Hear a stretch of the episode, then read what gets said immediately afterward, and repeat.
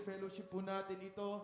Yung mga kasama po namin kabataan, ayan, ah, ini-invite po namin kayo. And here, testimonies, music, and performances. Open po for youth. youth at heart. Oh, mga youth at heart daw. And all leaders. Ito matindi sa announcement na to. Free food and drinks. Ayan ha, free. Ano kayang food? Sana ma-encourage tayo. Anyway, we are talking about, ano po pinag-uusapan natin na ito? Come and see. Ayan. Sabi mo nga sa katabi mo, come and see. At ngayong, at ngayong pangatlong linggo, ito rin po yung pagtapos no, ng ating series na pinamagatang Come and See. And meron tayo nilagay jump uh, verse, no?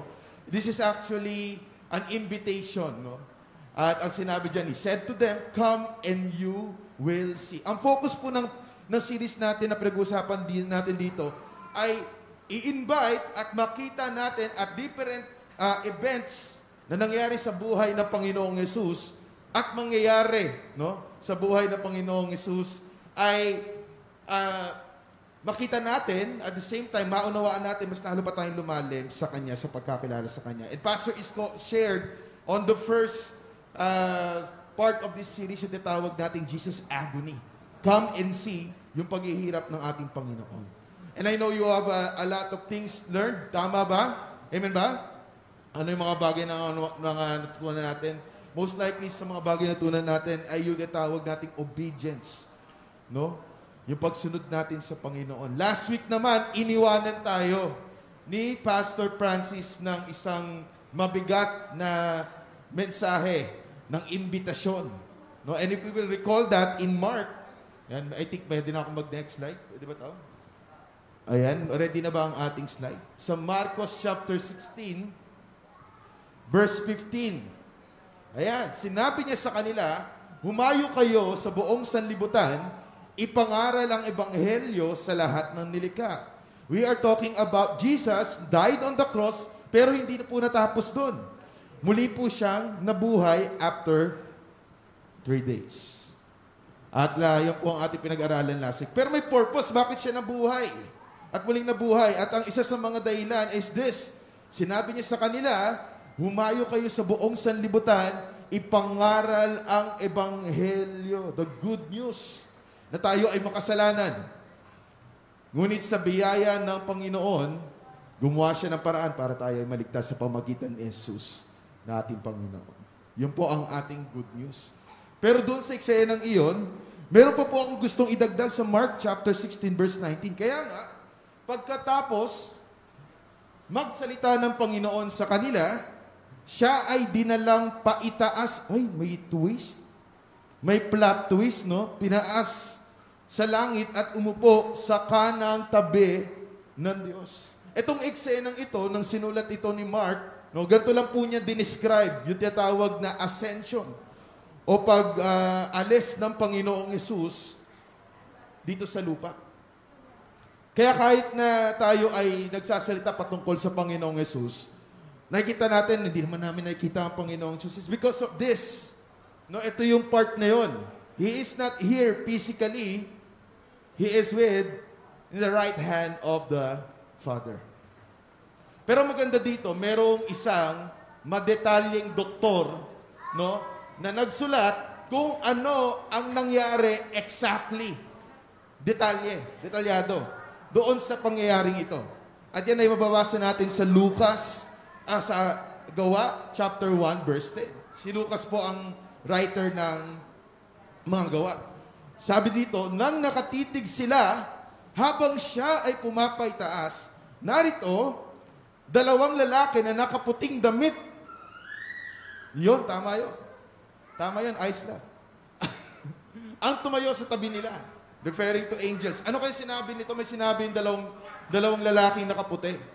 Ano sinabi nila? Ayan, verse 11, sinabi ng dalawang lalaki, kayong mga lalaking taga Galilea, Galilea, bakit kayo nakatayo? At nakatitig sa langit.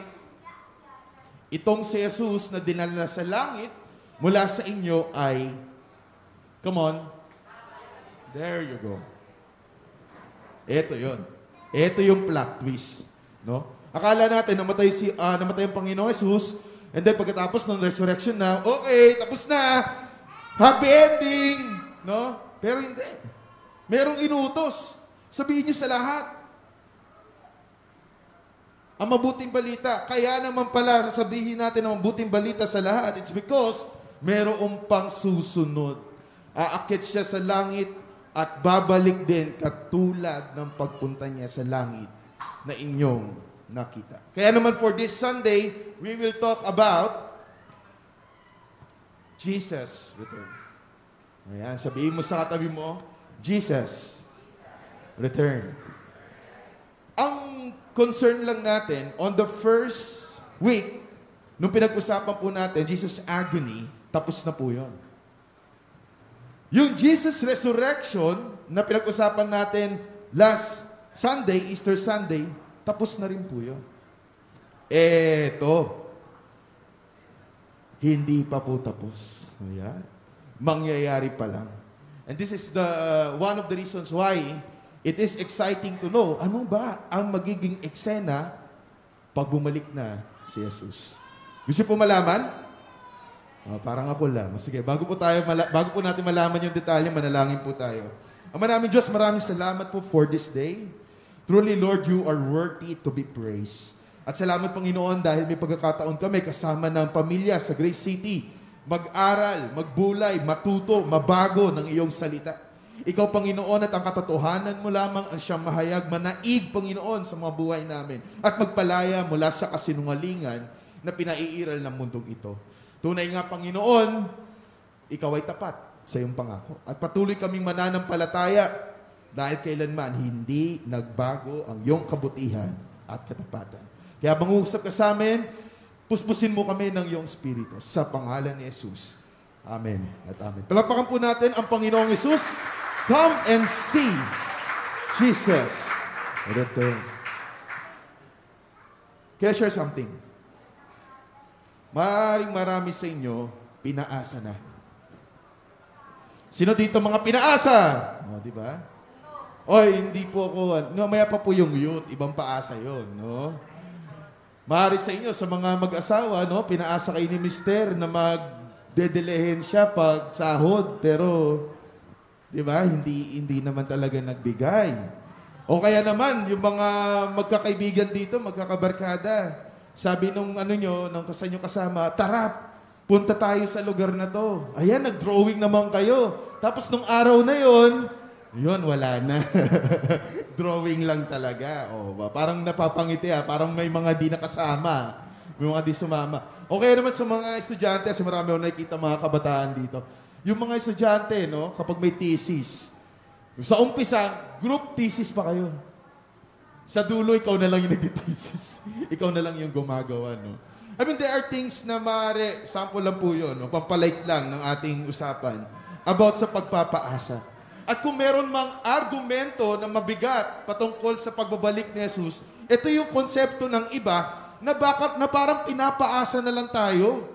Kasi pastor, dalawang libong higit taon na ang nakakaraan, pero hindi pa rin bumabalik si Jesus.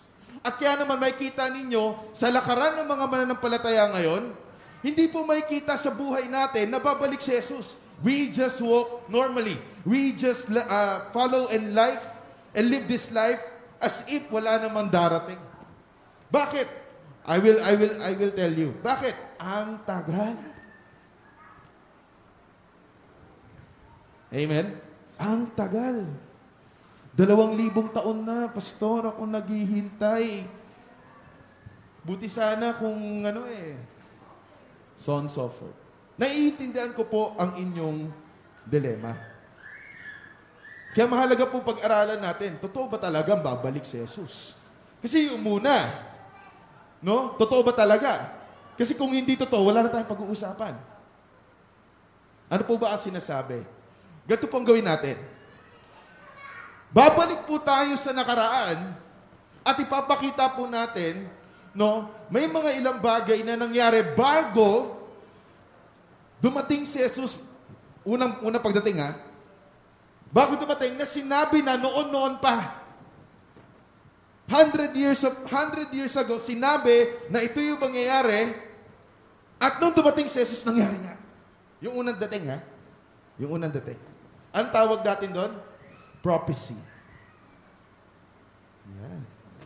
Propesya. Alam niyo po, napakahirap na talakayin ang mga bagay tungkol sa propesya, tungkol to sa future eh. Pero pag nangyari yung future, doon mapapatunayan na totoo ang pangako. At kahit ganito katagal, dahil totoo ang pangako at nangyari ang pangako, mapagkakatiwalaan natin ang nangangako sa atin. Amen. Pakita ko po sa inyo.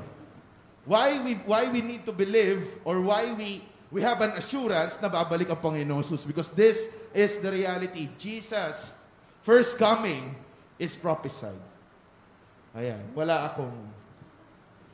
Ayan. Ayan. Wala. Pabalik-balik lang tayo. Sige. Panginoon, papalitan na po namin ito. Will Jesus return? Babalik ba talaga si Jesus? Nasabi na natin yan. Sige. And we are talking about prophecy. Yeah. Ay, mathematician Peter Stoner counted, no? Probability na yung isang tao fulfilling even a small number of prophecy. O yung sinabi sa kanya, ayun, mangyayari sa ito. Paglabas mo dyan, pagkanan mo, may kita mo Jollibee. Pag nakita mo Jollibee sa harap nun, may limang daan kang makukuha. Ganon katindi. Mangyayari ba talaga yon? Sabi ni Peter Stone, napakahirap yon. At he concluded, the chance of a single man fulfilling 48 lang. Sa dami-dami ng prophecy na sinabi, 48 lang. Gano'n daw, gano'n daw ka-imposible yun? Ito yon. 48 of the prophecies found in the Old Testament would be one in 10 times 157. Pastor, bakit naman may math subject dito?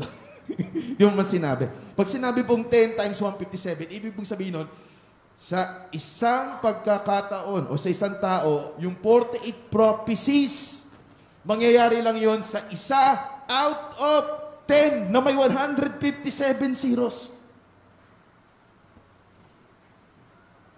Yan dami nun, Pastor, 157 zeros. Eh, sweldo ko, tatlong zero lang. Isipin nyo ganun kahirap. Maka, maka, makapag-fulfill ng 48 prophecy isang tao. Eh, ito magandang tanong. Ilan ang prophecy na tinupad ng Panginoong Yesus sa first coming niya? Yan ang mabigat na tanong. Ilan? What do you think? Alam niyo kung ilan?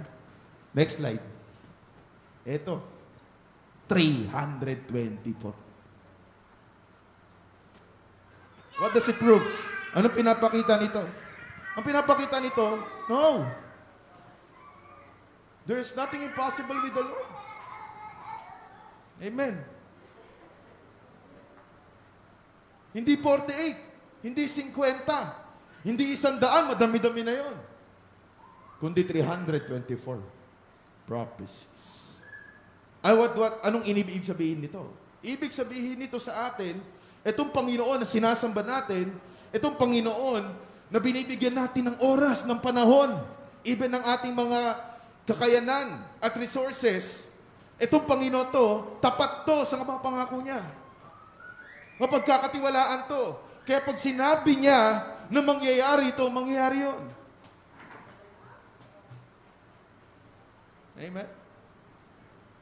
We believe that Jesus will come back and will return because He is a prophecy fulfiller.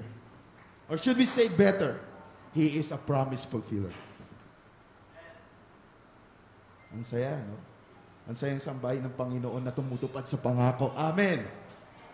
Di ba? Hindi tayo umaasa lang, no? Kung anong sasabihin. Pastor, parang may ano ka. Hindi. Totoo po yun. Kapag ang tao po nangako, hindi po perfect yun.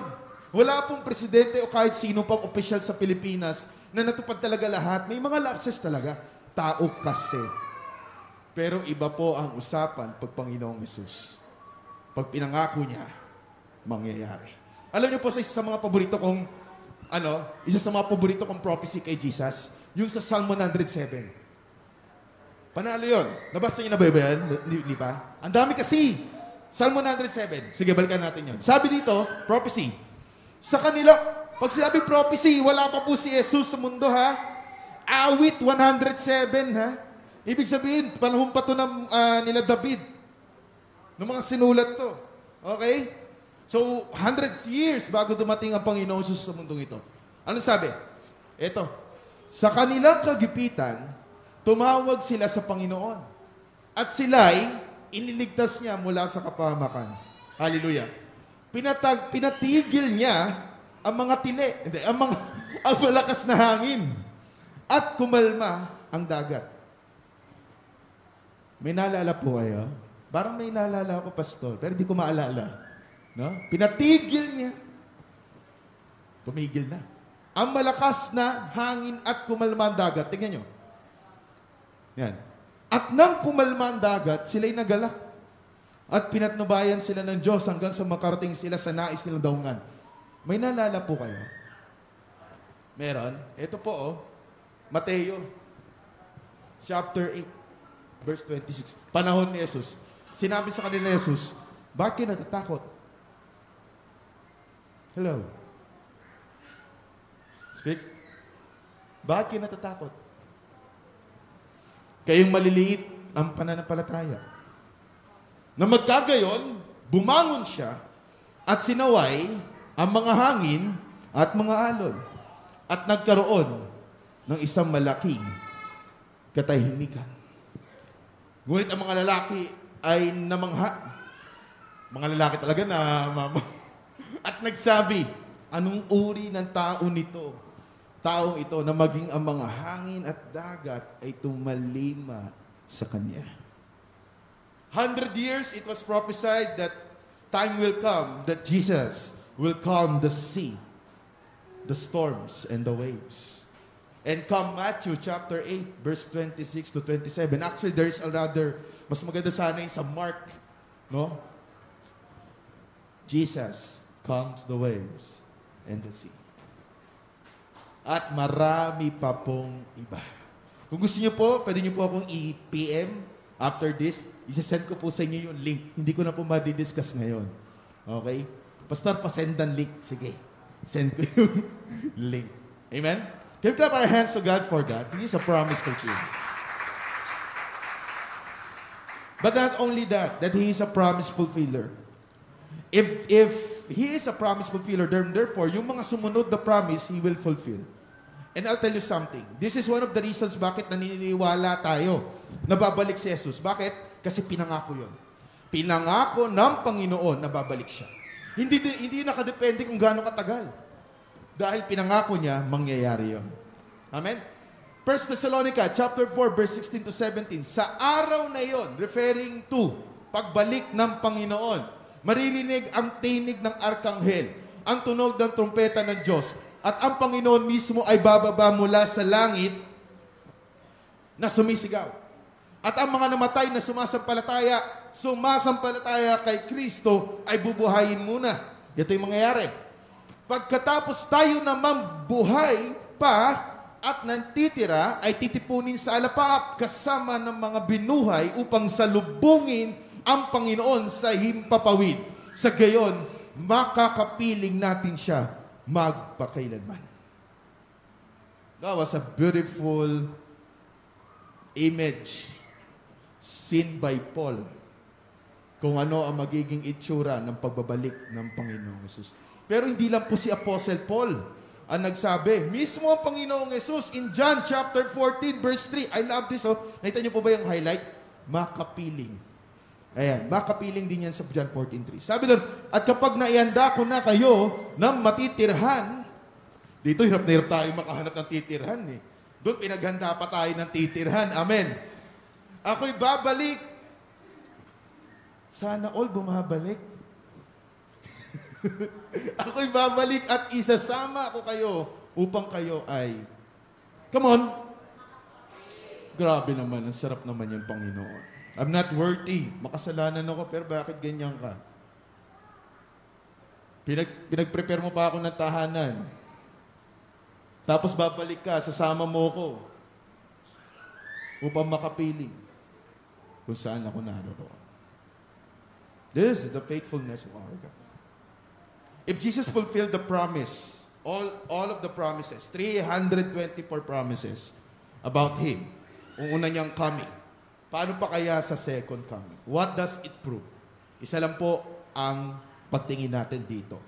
Wala po sa haba ng panahon nakasalalay ang pagtupad ng pangako, kundi nasa nangako. Ang tanong, sino ang nangako? Amen? Can we have hope? Because we know that our God is a faithful promise fulfiller. Ang question natin ganito, eh pastor, bakit siya babalik? Ayan. Why Jesus will return?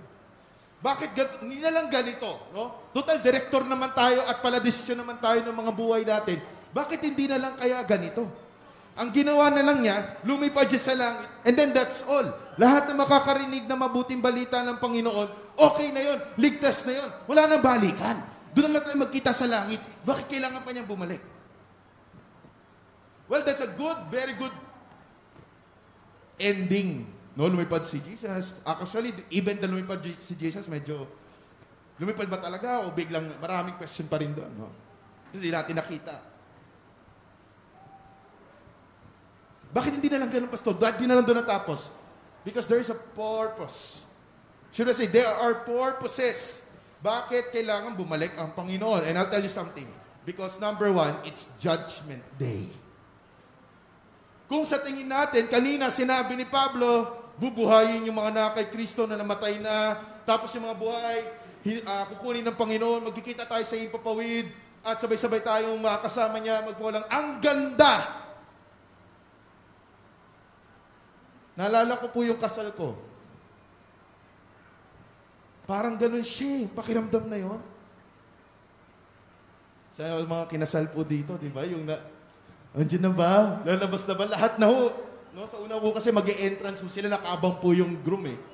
Lalabas na ba? Maganda ba? Paglabas mo, nagliliwanag, ang sakit sa mata kasi ang ganda. Yes, libre ako ng Starbucks mamaya. Salamat po. ang ganda eh. Pero hindi pala, hindi lang pala yon. Jesus will return because that is judgment day. Sabi sa John chapter 5 verse 28 to 29, huwag niyo ito pagtakhan. Sapagkat darating ang oras na maririnig na mapatay ang kanyang tinig at sila'y babangon. Nalala niyo kanina? Babangon daw. Next. Lahat ng gumawa, eto na, ng kabutihan ay babangon. Babangon. Lahat ng nakay Lord, babangon. Patungo saan? Ay, hindi pa tapos.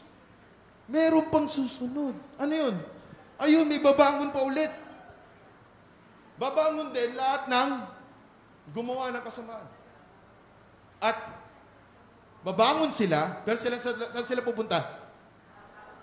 Hallelujah. That is the purpose why Jesus will, will return. He will give justice. Kung akala natin it's like a, uh, a great, great event. Amen. Naniniwala po ako doon. Pero meron pa rin pong dahilan. Bakit? Para makita ng sangkatauhan, no? Na yung pag-asa na meron ng isang mananampalataya ay hindi walang dahilan o walang, walang halaga.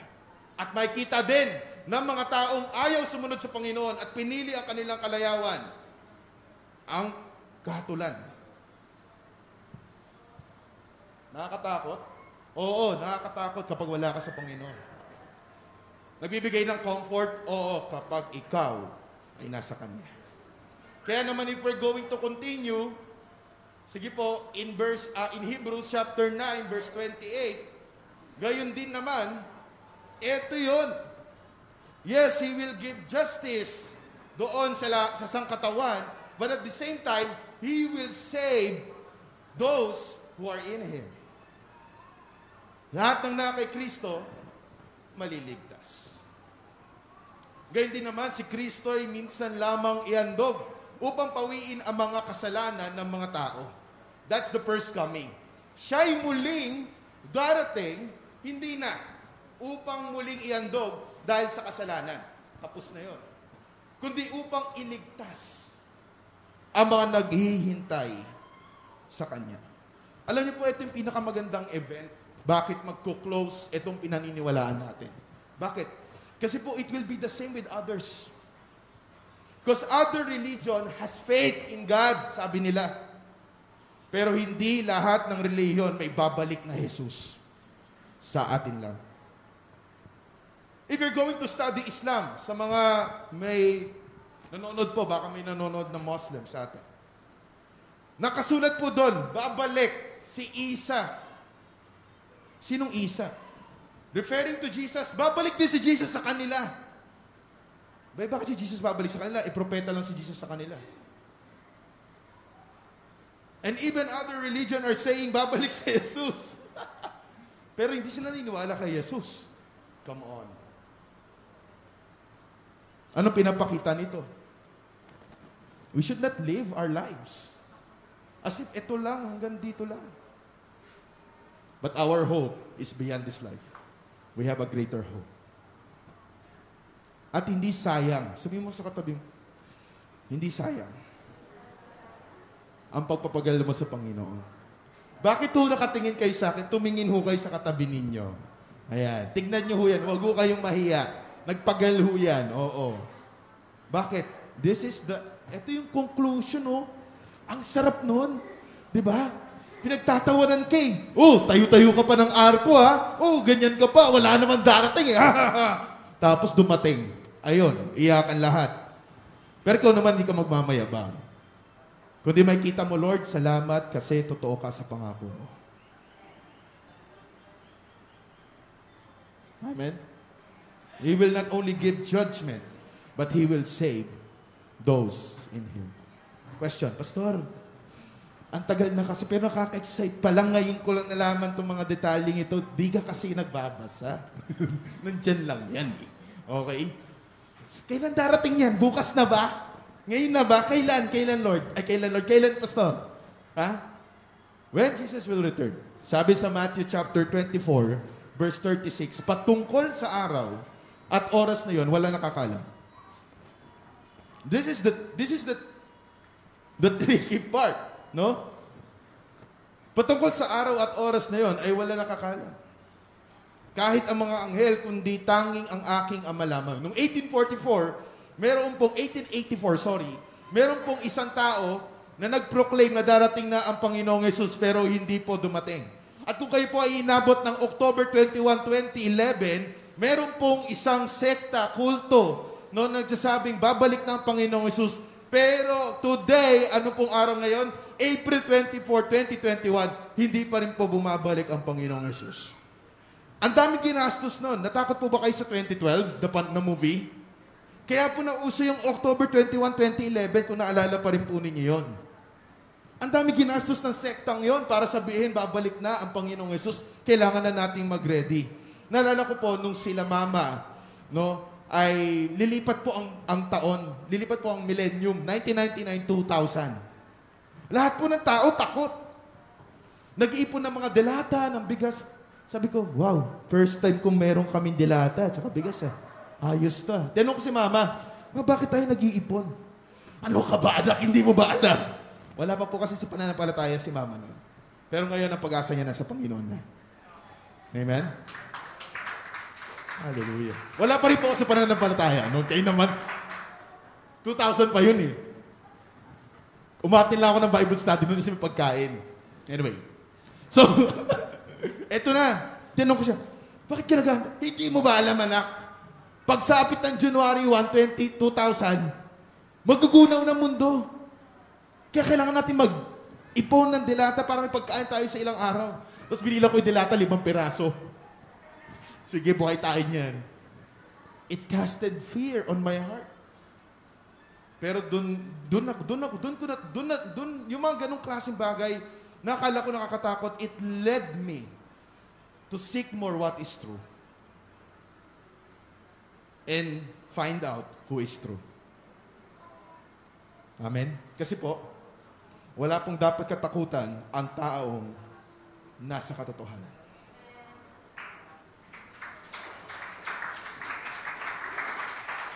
If you are feeling fear right now on this message, I'll tell you something.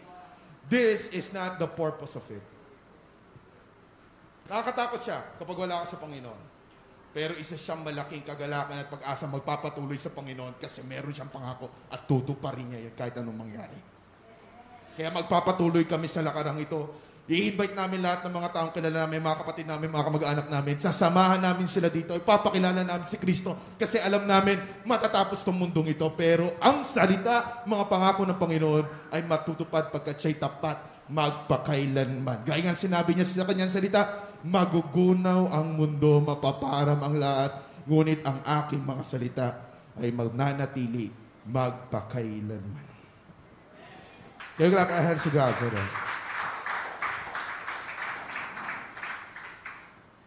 Wala nakakalam. Eh, pastor, paano yan? Malaman ba natin kung end of times na? Meron po siya sinabing mga signs. Pero hindi pa rin po end times to. Okay? Hindi pa rin po ito yung palimpagbalik niya. Pang, uh, mangyayari itong mga, pang, uh, mga bagay na ito, pero hindi pa po ito yung katapusan. Okay? Assignment nyo na lang po yun, ha? Kasi ang mahirap ma eh. Mateo chapter 24 din po yan. Pakita ko na lang. Ito po yun. Meron pong pagtaas ng mga bilang ng mga huwad na propeta at huwad na Kristo. Sinasabi nila na sila yung appointed son of God. X po yun. Verse 4 to 5, verse 11. Huwag po tayong maniwala doon. Amen? Meron pong wars and national conflicts. Verse 6. Assignment po ha, pabasa na lang ha. Mateo chapter 24, verse 6. Earthquakes, famines, and other natural disasters. Sa, sa Congo, nakaranas po sila ng tagutom. Sa Somalia, nakakaranas po sila ng tagutom. I can give you the numbers for that. Pero nangyayari po yan.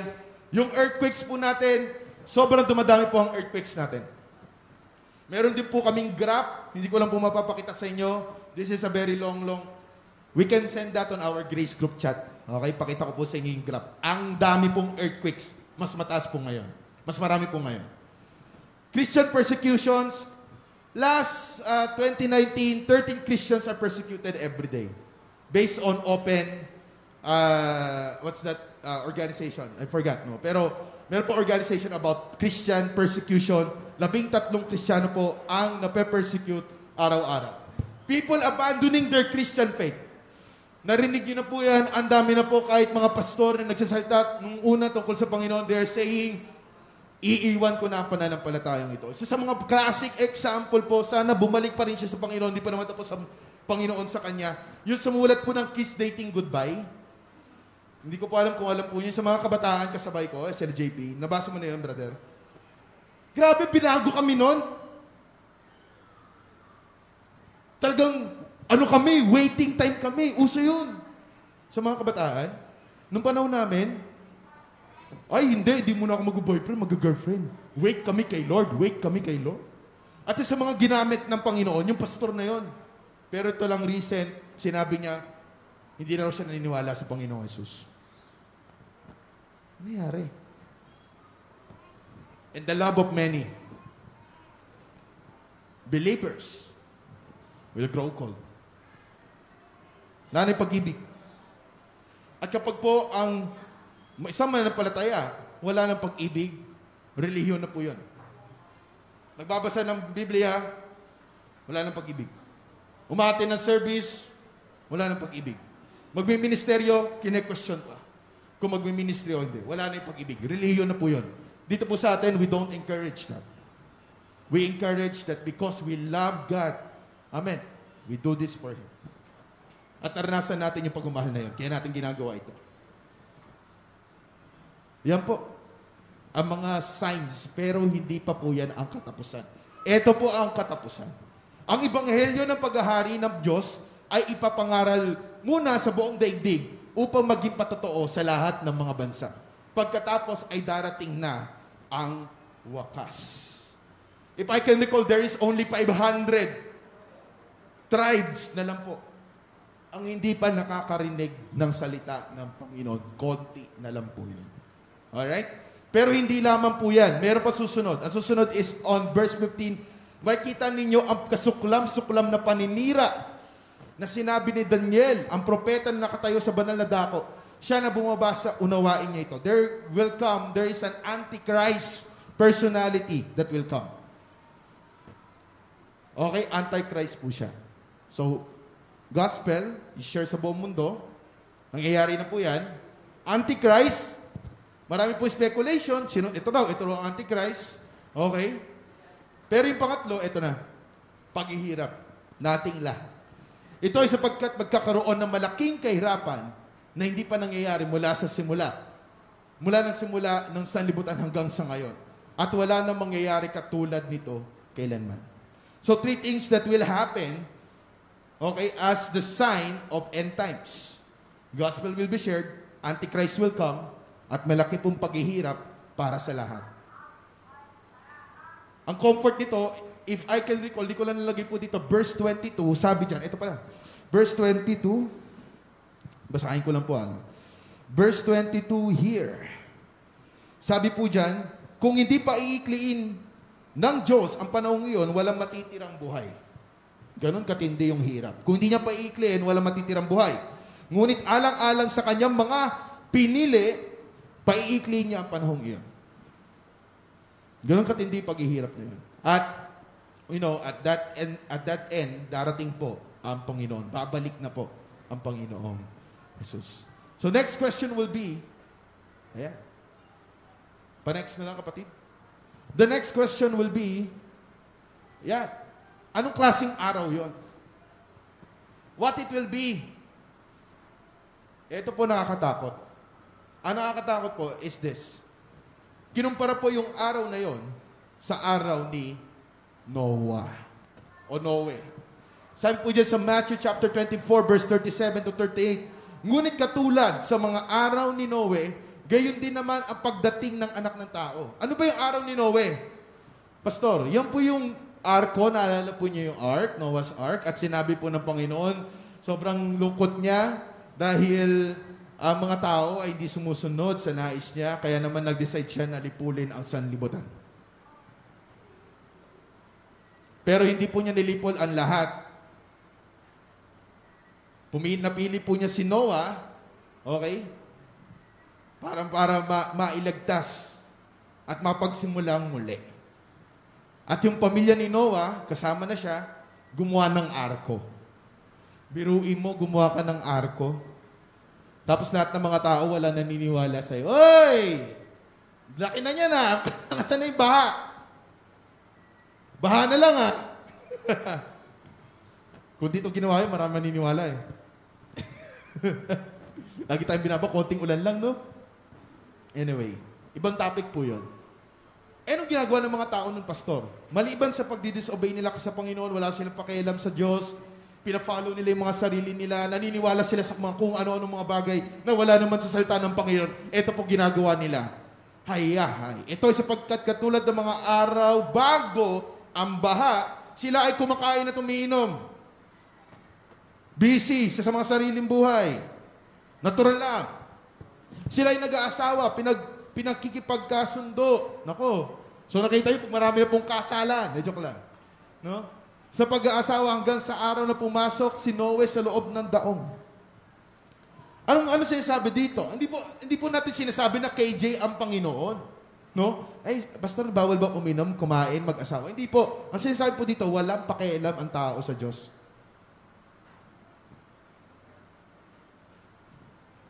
Can you can you imagine that? Walang pakialam.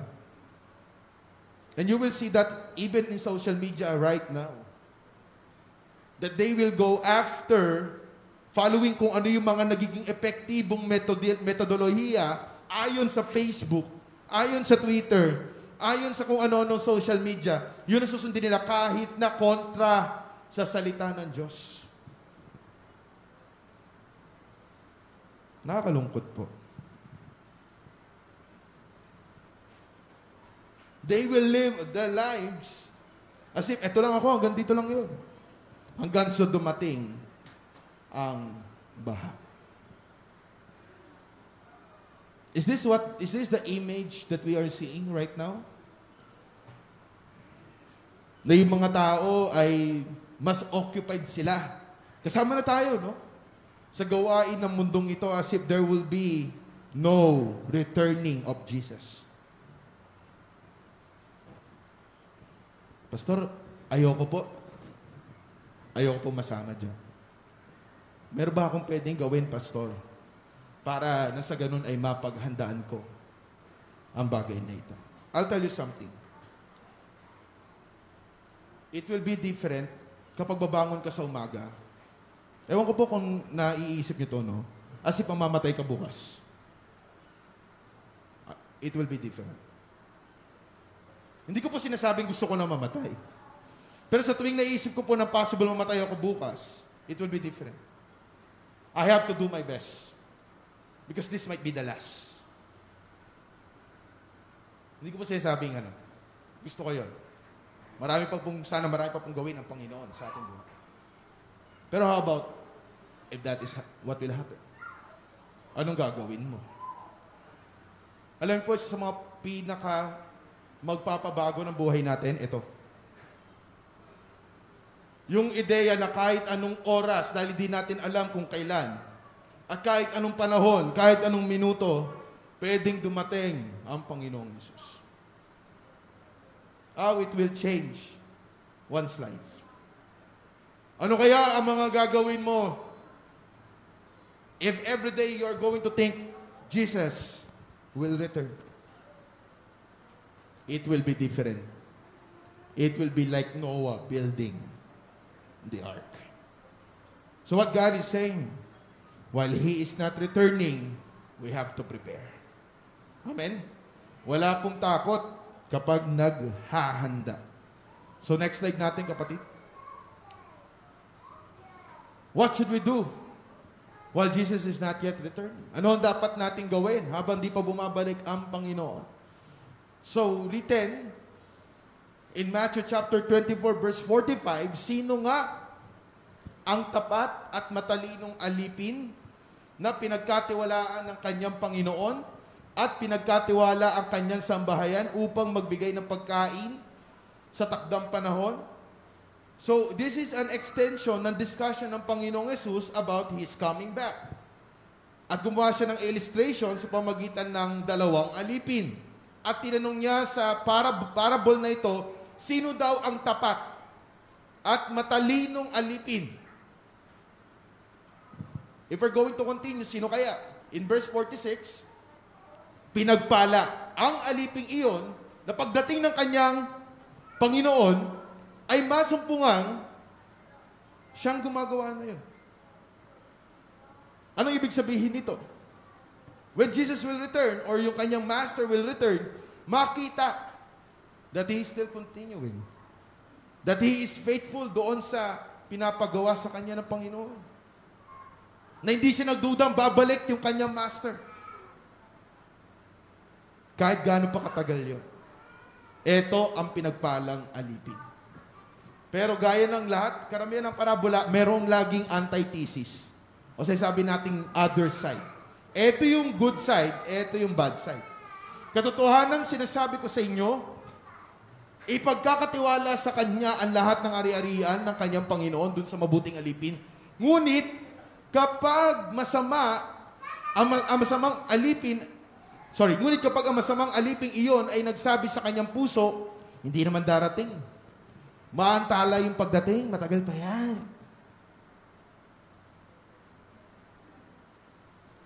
Ano kaya mangyayari? Sisimulan niyang hampasin ang kanyang mga kapwa alipin. Eh, hindi pa naman darating eh. Hindi ko muna sila papakainin. Hindi ako gagawa ng mabuti. Hindi ako maglilingkod.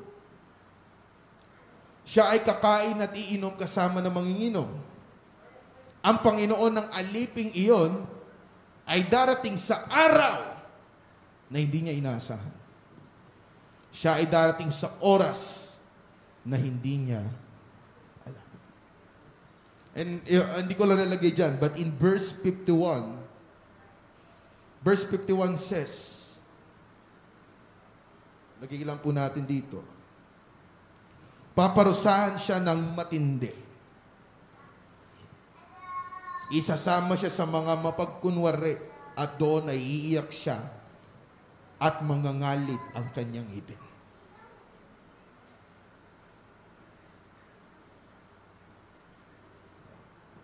What is the general message about this? You might be saying, we must prepare. As a si Lambert, we must prepare. Because, yan, the end na po, end, Bert na siya, end times na Bert, ng aking preaching. You must be prepared. How can I be prepared, Pastor? It starts by having that relationship with Jesus. Mahirap pong kumilos, gumawa ng para sa Panginoon kung wala ka ng mga relasyon sa Panginoon. That's the main point. Pero hindi lamang iyon. We have to realize that this God we worship is the God who is faithful to His promise. And so, hindi ito nakabatay kung darating ba siya bukas. Hindi po tanong kung kailan po siya darating. Ang pinakamalagang tanong, pag dumating ba siya, handa ka ba? Many people are asking, hindi totoo ang muling pagbalik ng Panginoon. 2,000 na yan, Pastor. 3,000 pa yan, 4,000 pa yan. So so. But I'll tell you, oo, maaaring tama ka, bukas hindi siya darating. Sa makalawa, hindi siya darating. Pero di naman yun yung mahalaga. Kasi darating pa rin siya. Totoo yun. Ang pinakamahalaga, patungkol sa atin, hindi patungkol sa Diyos. Lagi tayo may problema sa Diyos. Ano? Pag may mali nangyayari sa atin, sa Diyos ang problema. Pag di nangyayari sa atin, sa Diyos ang problema. Bakit ganon? Mga kapatid, baguhin natin konsepto. Baka may problema sa atin na kailangan baguhin at magbabago na tayo sa Panginoon. Hindi kaya ang totoong problema ay hindi yung mga pangako ng Panginoon, kundi tayo. Kasi matagal na tayong hindi naniniwala sa Kanya. Pastor, galit ka ba? Hindi. Damdamin lang to. Gusto ko lang malaman, pabatid ng Grace City Church, na yung kinakantahan natin dito kanina, totoong Diyos yon. Na kaya itong cross na to, wala kayo nakikita na kapako dito kasi muling nabuhay yon. Marami nagtatanong, bakit pastor wala tayong ano dito? Wala talaga kasi muling nabuhay si Kristo. At kung meron kayong makikita mga lugar na nakapako pa rin ng Panginoon, hindi totoo yun. Kasi nakapako pa rin ng Panginoon sa kanila. Pero sa atin, muling binuhay. At babalik. Kasi totoo siya.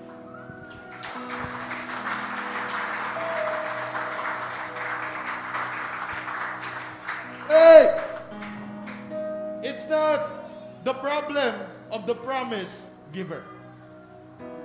The issue, always, pagdating sa Panginoon, is the promise receiver. Kapatid, naniniwala ka ba? Babalik siya. At kung babalik siya, hello, handa ka? Lord, I want to be ready. And I want to hear from you. Come, my servant. Come and receive my joy. For I have seen you faithful. So, lahat ng mga bagay dito, Pastor, mga impormasyon na to, mga bagay na pinag-usapan natin, anong gusto nating maunawaan? Ito ang gusto nating maunawaan. Ready? Ready? Ito. Return to Jesus before Jesus returns. Come on. Come on, somebody. Return to Jesus. Before Jesus returns. Hindi ko aksidente bakit nandito kayo. Pag-usapan natin ito. No. Wala ho kaming, okay pong pag-usapan natin yung pera, mental health, and all dito sa dito sa tabladong to. Pero hindi nyo po kami maririnig, mamimiss po namin ang bagay na ito. Na ipapaproklama po namin ang tunay na solusyon ng lahat ng problema. Kasi ang tunay na ugat ng problema, kasalanan. Lahat po, kahirapan, ano po po? Ano po po sabihin nyo mga problema? Problema nyo ng asawa nyo? Ano po po? Ano po po mga problema? Problema sa trabaho? Ano po po? Anong ugat nun? Sabihin mo sa akin kung anong ugat ng lahat ng mga problema na meron na naranasan ng tao. Corruption, problema ba yan? Oo, oh, oh. Anong ugat nun? Ang pinakaugat nun, kasalanan. And guess what? Yon ang solusyon na ginawa ng Panginoon. Hindi kahirapan, hindi korupsyon, hindi kung ano-ano, kundi yon kasalanan. Binayaran niya ang ating mga kasalanan. And so we are resolved in God. Question. Handa ka ba? This is the message. Return to Jesus before Jesus returns. Can you clap our hands to God for that? Sabi ko sa Lord, Lord, there must be a reason why it's long. There must be a reason why napakahaba, napakatagal, Panginoon. Alam, Lord, pasensya ka na tao lang po kami. Nag, Lord, gusto naming maniwala. Ang tagal na talaga, Lord eh. You know, I found this verse in the Bible and the very reason why kung bakit. And, and guess what? This is, when, when, when I read this verse, this is, this is like an embracement, pagyakap ng Panginoon. It's like, oh, Glenn, mahaba, pero I'll tell you something. Gusto nyo makita yon? Uh, basahin niyo po sabay. Magbasa naman kasi kayo. Tulungan tayo, okay? Amen? Para naman level up yung ating ano, usapan. Okay? Bible, ha? Alright? Ito. 2 Peter chapter 3 verse 9. 2 Peter chapter 3 verse 9. Look at this. Nasaan ba? Nadya, nalagay ko ba kapatid? Ayan, there you go. Ay, naman. Can we all stand up? Tayo tayo lang.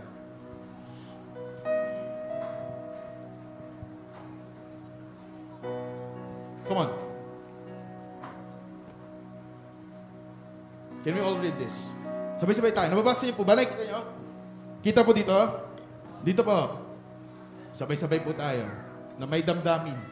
Pag nais para sa Panginoon. Isa, dalawa, tatlo. Ang Panginoon. Hindi nagpapabaya sa kanyang pangako. Gaya ng inaakala ng ilan.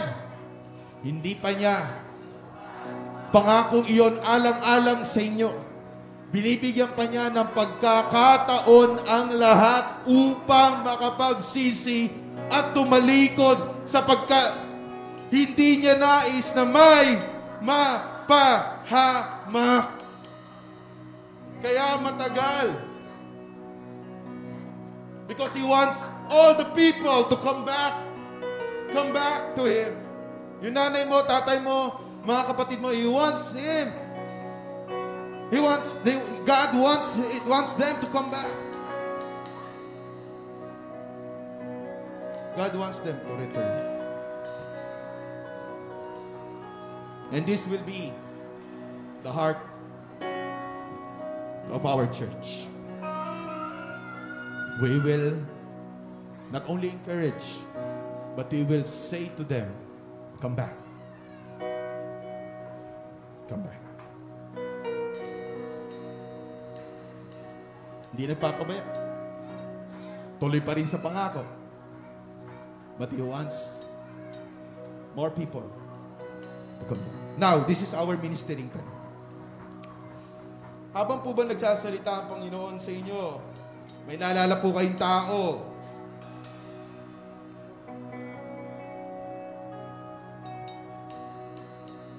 Hindi po aksidente yun. This time we want to pray for that person. You, you pray for that person. Lord, touch that person. I know there's a reason why you are having this message.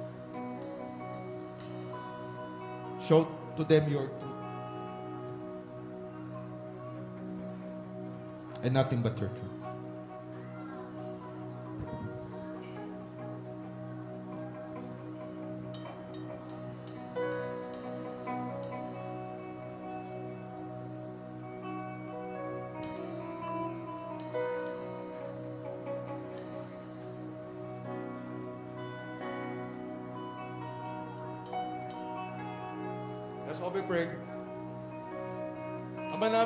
Nasa langit, sambahin ang ngalan mo.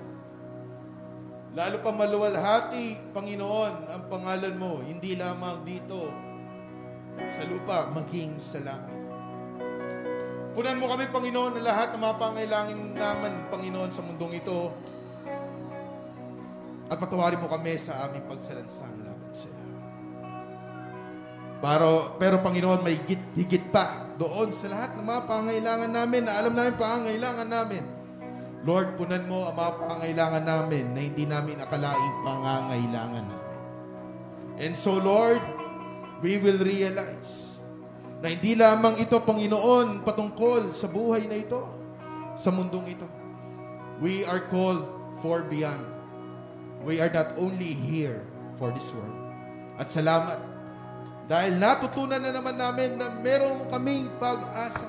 Hindi lamang, Panginoon, pag-asang makalipas, Panginoon, sa mga problema ng buhay at araw-araw, kundi tunay na pag-asa higit pa sa kamatayan. Na kahit kami, Panginoon, ay mawala sa mundo ito, ang pangako mo ay mananatiling ganap at sapat. At dahil doon,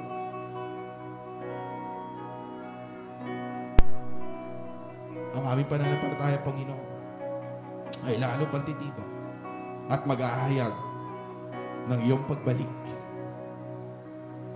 ayon sa katuparan, Panginoon, ng iyong nais. Tulungan mo kami lalo pang sumunod sa alakarang ito.